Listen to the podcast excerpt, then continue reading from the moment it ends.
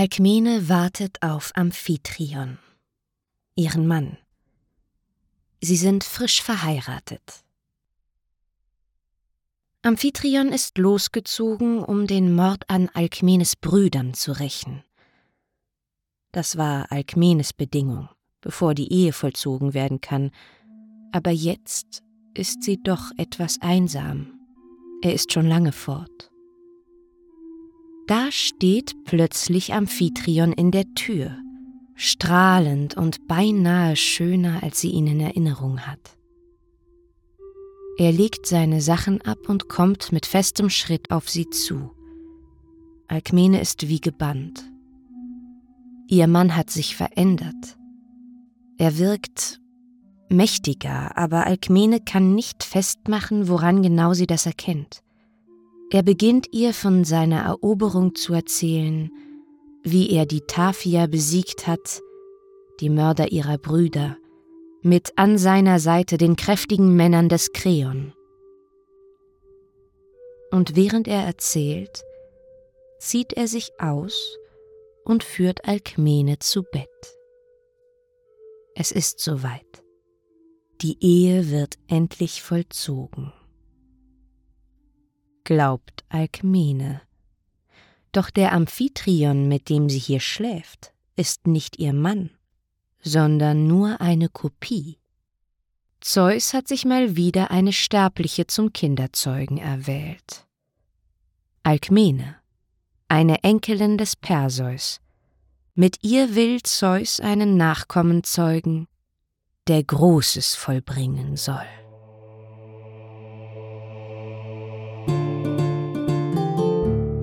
Das Chaos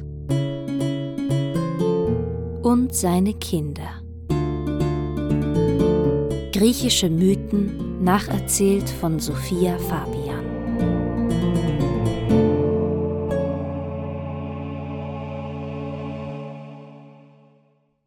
Die Szene, die ich eben beschrieben habe, ist die Zeugung eines großen Helden. Herakles. Wenn ihr euch für die Vorgeschichte zu Herakles Zeugung interessiert, könnt ihr die in der letzten Folge, Folge 31, nachhören.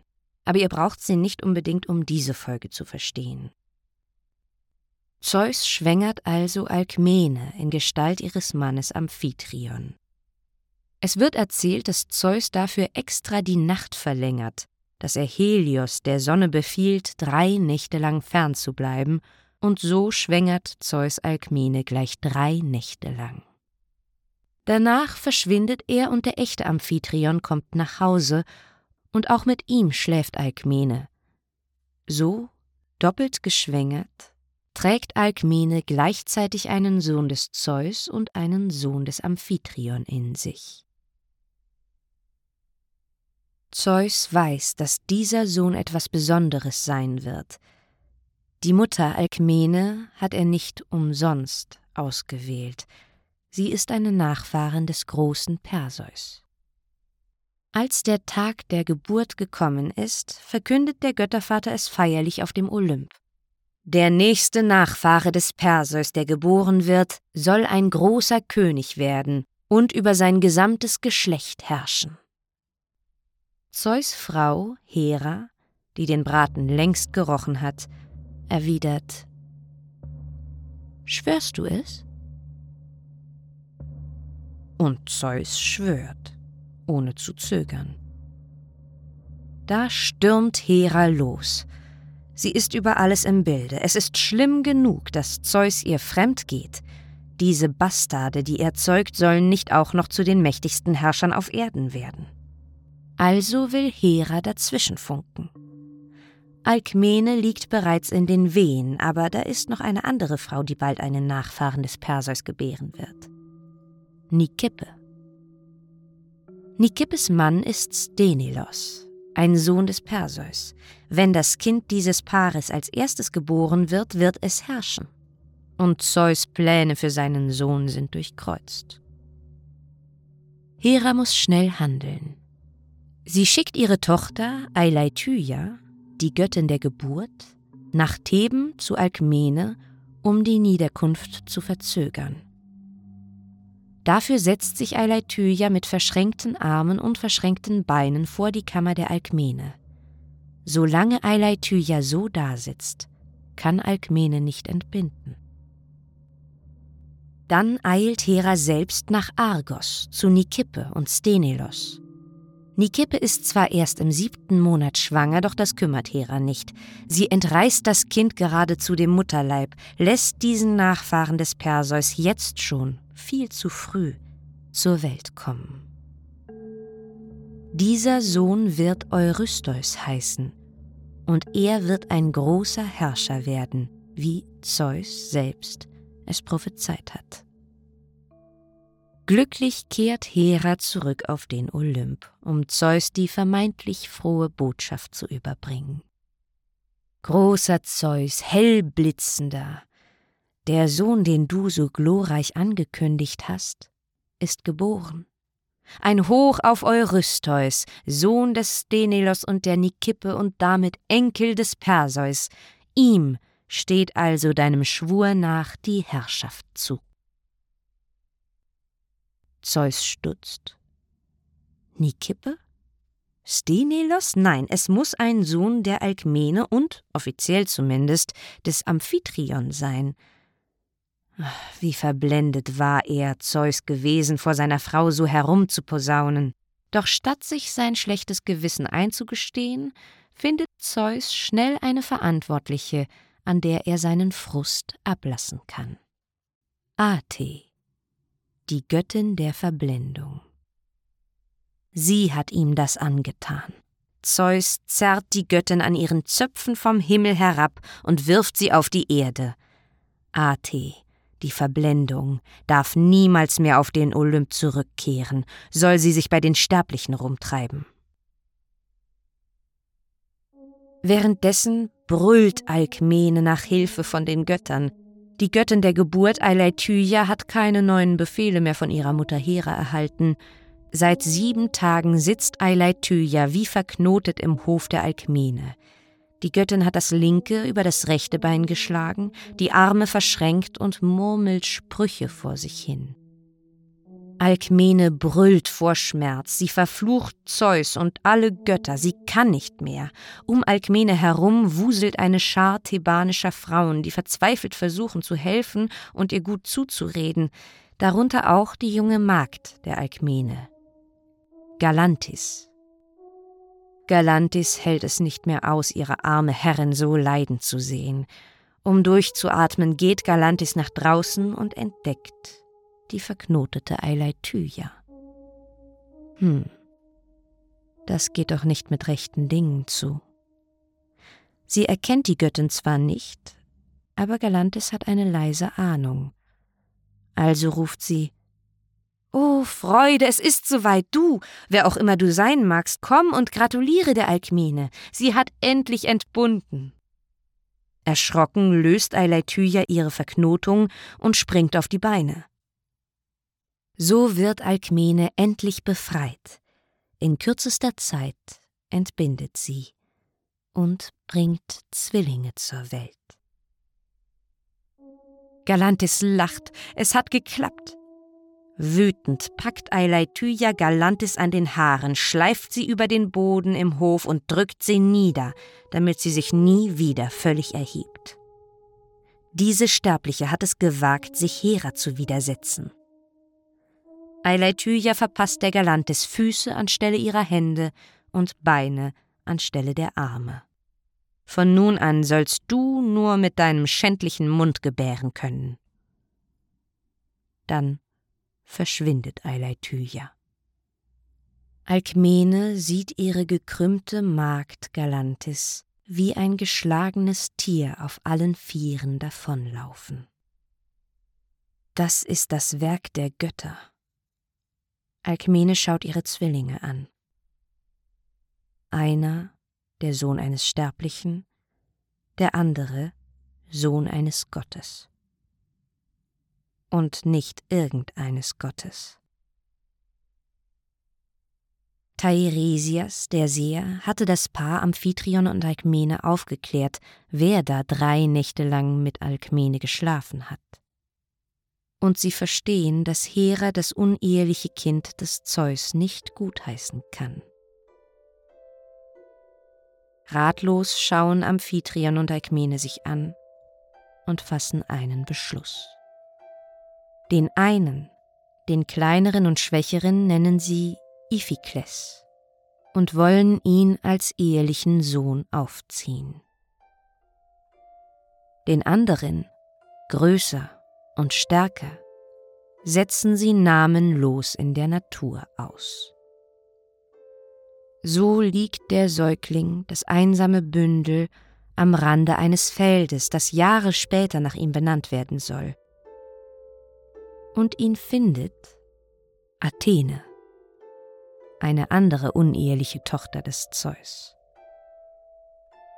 Athene nimmt den Kleinen an sich, doch er schreit. Er muss gefüttert werden, er braucht Muttermilch, die jungfräuliche Athene kann ihm dann nicht helfen, doch eine andere Göttin kann. Hera trägt göttliche Muttermilch in der Brust. Also bringt Athene das Bündel zu Hera, natürlich ohne ihr zu sagen, um wen es sich hier handelt.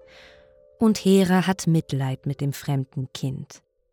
Sie setzt sich den Säugling an die Brust, um ihn zu nähren. Der Junge saugt, er hat ungewöhnliche Kraft, und durch die Milch der Hera wird er noch viel stärker. Er saugt und saugt so sehr, dass es Hera schmerzt. Sie reißt ihn sich wieder von der Brust, aus ihrer Brustwarze quillt ein Schwall göttlicher Muttermilch und ergießt sich über den Himmel. Und wird zu dem, was wir bis heute Milchstraße nennen. Hera streckt den Säugling von sich und der Athene wieder hin, und Athene bringt ihn zurück nach Theben ins Kinderzimmer seines Zwillings Iphikles und sie legt ihn neben sein Brüderchen in die Wiege. Als Alkmene sieht, dass der ausgesetzte Zwilling zurückgekehrt ist, erkennt sie, dass wieder die Götter am Werk sind und sie sich ihrem Schicksal wohl beugen muss. Sie schaut sich den göttlichen Knaben an. Wie soll sie das noch namenlose Kind nennen? Und dann wählt sie einen Namen. Herakles. Heras Ruhm. In anderen Versionen der Geschichte hat Herakles erst einen anderen Namen, Alkaides, und erst nachdem er seine glorreichen Taten vollbracht hat, wird er Herakles genannt, da Hera ihn durch all die Schwierigkeiten, in denen sie ihn bringen wird, erst zu dem ruhmreichen Helden macht, als den wir ihn kennen. Das ist natürlich auch interessant, aber wie immer sind viele Versionen der Geschichte möglich. Hier hat nun Alkmene den Namen Herakles, Heras Ruhm, gewählt, um Hera vielleicht etwas zu besänftigen. Aber Hera ist natürlich überhaupt nicht besänftigt. Sie macht es sich zur Aufgabe, sich zu rächen. Als Herakles und Iphikles gerade erst acht Monate alt sind, legt Hera zwei giftige Schlangen in die Wiege der Zwillinge. Vom Geschrei alarmiert kommt Alkmene dazu, bemerkt die Schlangen, ruft Amphitryon, er stürzt ins Zimmer, aber er wird schon nicht mehr gebraucht während der kleine Iphikles weinend die Arme zu seiner Mama ausstreckt, hat Herakles sich pro Hand eine Schlange geschnappt. Alkmene und Amphitryon beobachten, wie ihr acht Monate altes Baby eigenhändig zwei ausgewachsene Schlangen erwürgt. Hat es bis hierhin noch Zweifel an der Herkunft der Kinder gegeben, ist nun alles geklärt. Herakles ist kein normales Kind, und der kreischende Iphikles ist eindeutig Amphitrions Sohn. So wachsen beide Söhne zu jungen Männern heran.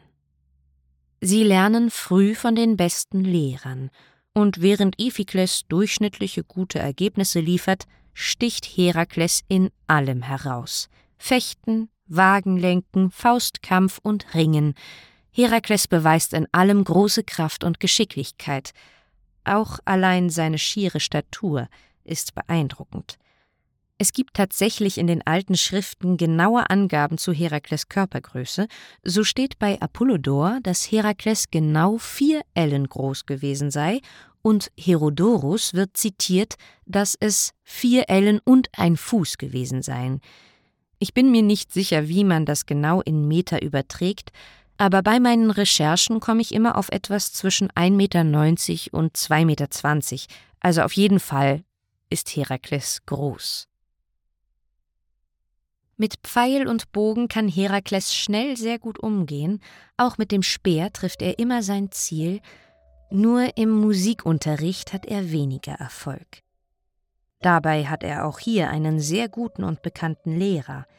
Ein Bruder des großen Sängers Orpheus namens Linus versucht verzweifelt dem jungen Herakles das Lyraspiel beizubringen. Doch dabei begeht Linus einen großen Fehler. Als Herakles wieder einmal die Töne nicht trifft, rügt Linus ihn mit der Rute. Das gefällt dem jungen Helden gar nicht, und so reißt er dem Lehrer seine Lyre aus den Händen und brät ihm damit so stark eins über den Schädel, dass Linus tot zusammenbricht. Der Mord kommt vor Gericht, und Herakles schafft es tatsächlich, sich vor einer Strafe zu retten, indem er sich auf den alten Richter Radamanthys beruft. Der habe gesagt, dass jeder, der sich gegen einen unrechtmäßigen Angreifer verteidigt, freigesprochen gehört. Also war es scheinbar Notwehr. Es funktioniert und Herakles bleibt ungestraft. Amphitryon, Herakles Ziehvater, will aber den wilden jungen Mann zumindest ein wenig maßregeln und vielleicht dabei verhindern, dass sich Ähnliches wiederholt, also schickt er ihn weit weg, aufs Land. Genauer gesagt ins Kitairon-Gebirge. Hier soll Herakles sich um Amphitrions Rinderherden kümmern. Und auch dies tut er mit Bravour. Doch trotzdem bemerkt Herakles in dieser Zeit, dass ihm ungewöhnlich viele Rinder abhanden kommen. Teilweise findet er die Kadaver. Sie wurden, wie es scheint, von einem großen Raubtier gerissen. Und er hat recht. Denn in diesem Gebirge treibt der kitaironische Löwe sein Unwesen. Herakles sieht seinen Moment gekommen. Endlich hat er etwas, woran er legitim seine Kraft messen kann. Also stellt Herakles Erkundungen an, die ihn zu König Thespios bringen. Auch der verliert viele seiner Rinder an den kitaironischen Löwen. Thespios mustert den jungen, großen und kraftstrotzenden Mann und sagt sich, dass dies der beste Samenspender der Gegend sein muss. Und dann denkt König Thespios an seine fünfzig unverheirateten Töchter. Dem Herakles sagt Thespios: Danke dir, dass du dich um den kitaironischen Löwen kümmerst, als Beweis für meinen Dank möchte ich dir meine Tochter für die Nächte zur Verfügung stellen, bis du den Löwen erlegt hast. So geht Herakles jeden Tag auf die Jagd nach dem Löwen, legt sich jeden Abend erschöpft in das gleiche Bett und bemerkt nicht, dass jede Nacht eine andere Tochter des Thespios bei ihm liegt. Und natürlich schwängert er auch alle fünfzig in je einer, also insgesamt 50 Nächten. Oder fast. Eine Tochter des Thespios hat die Chutzpe, sich diesem Geschäft zu verweigern. Sie will Priesterin werden und muss ihre Jungfräulichkeit wahren. Ansonsten ist es ein durchaus lukratives Geschäft. Das Produkt Frauenbäuche und Samenspender. Das Ergebnis 50 Söhne, von denen Herakles keine Ahnung hat und für die Mathematiker unter euch, nein, ich habe mich nicht verrechnet, zwar verweigert sich eine Tochter, doch eine andere wird Zwillinge gebären. Wahrscheinlich damit man auf die genau 50 Söhne kommt. Und natürlich besiegt Herakles nach der 50-tägigen Jagd den kitaironischen Löwen. Er zieht ihm die Haut ab und macht sich daraus das, was Herakles neue Uniform werden soll. Den Kopf des Löwen trägt er fortan als Helm und sein Fell als Gewand. Gemeinsam mit einer Keule, die Herakles sich aus einem Olivenbaum schnitzt, sind dies die Attribute, mit denen er Jahrhunderte später noch von Künstlern gekennzeichnet wird. In seinem neuen Gewand macht Herakles sich auf den Weg zurück in seine Heimat, nach Theben. Und zu dieser Zeit begibt es sich, dass die Thebaner gezwungen werden, eine Schuld zu begleichen. Jedes Jahr müssen die Thebaner einen Tribut an ein anderes Volk, die Minyer, zahlen. Der König der Minyer ist nämlich von einem Thebaner getötet worden. Er wurde tatsächlich mit einem Stein beworfen und ist daraufhin gestorben. Der Steinwerfer war ein Thebaner und zur Strafe muss das thebanische Volk nun jedes Jahr 100 Rinder an die Minyer abgeben. Und Herakles trifft auf seinem Weg nach Theben zufällig genau die minyrischen Männer, die die 100 Rinder für dieses Jahr eintreiben sollen. Und was tut Herakles? Er schneidet den Männern ihre Ohren, Nasen und Hände ab und befiehlt ihnen, diese als Tribut zu den Minyren zu bringen. Und dann zieht Herakles weiter nach Theben. Natürlich dauert es nicht lange, bis die Minyer sich rächen. Sie ziehen gegen Theben in den Krieg. Aber nun führt Herakles die thebanischen Truppen gegen sie an, und er hat göttliche Hilfe. Zum Beispiel stattet Athene Herakles mit Waffen aus. So schlagen die Thebaner die Minyer in die Flucht. Und nicht nur das. Herakles zwingt die Minyer zusätzlich, den Thebanern von nun an jährlich den doppelten Tribut, 200 Rinder, zurückzuzahlen. Und hier beende ich den ersten Teil zu Herakles. Etwas abrupt, das tut mir leid. Aber da kommt natürlich noch viel mehr. Herakles ist nun ausgewachsen und in der nächsten Folge werden wir uns sein weiteres Leben anschauen. Er wird heiraten und eine Familie gründen, doch die eifersüchtige Hera hat ihren Rachedurst noch nicht gestillt. Dazu aber in der nächsten Folge mehr. Hier erst einmal ein großer Dank an alle von euch, die das Chaos mit einer Spende unterstützt haben. Philipp, Nicole, Wolfram, Alexander, Shana, Michael, Sandy, Ali, Johanna Catalina, Anne-Marlin, Sven, Stefan, Ari, Valentin, Nina, Christoph, Jacqueline, Sophie, Franka, Annette, Hanna, Stefan, Aline, Lena, Monika, Helmut und Ingo. Vielen, vielen Dank. Das ähm, freut mich total, dass es so Anklang gefunden hat. Ähm, der Beginn des Jahres 2024 war unter anderem dank euch wunderbar. Der Adventskalender hat unglaublich viel Spaß gemacht. Euer Feedback hat mir auch sehr viel Spaß gemacht. Alle Steady-Mitglieder können hier noch etwas weiterhören. Ihr bekommt ein kleines extra Schmankerl als Dank. Für alle anderen, mein Name ist Sophia. Hiermit bedanke ich mich für eure Aufmerksamkeit. Mögen die Götter mit euch sein.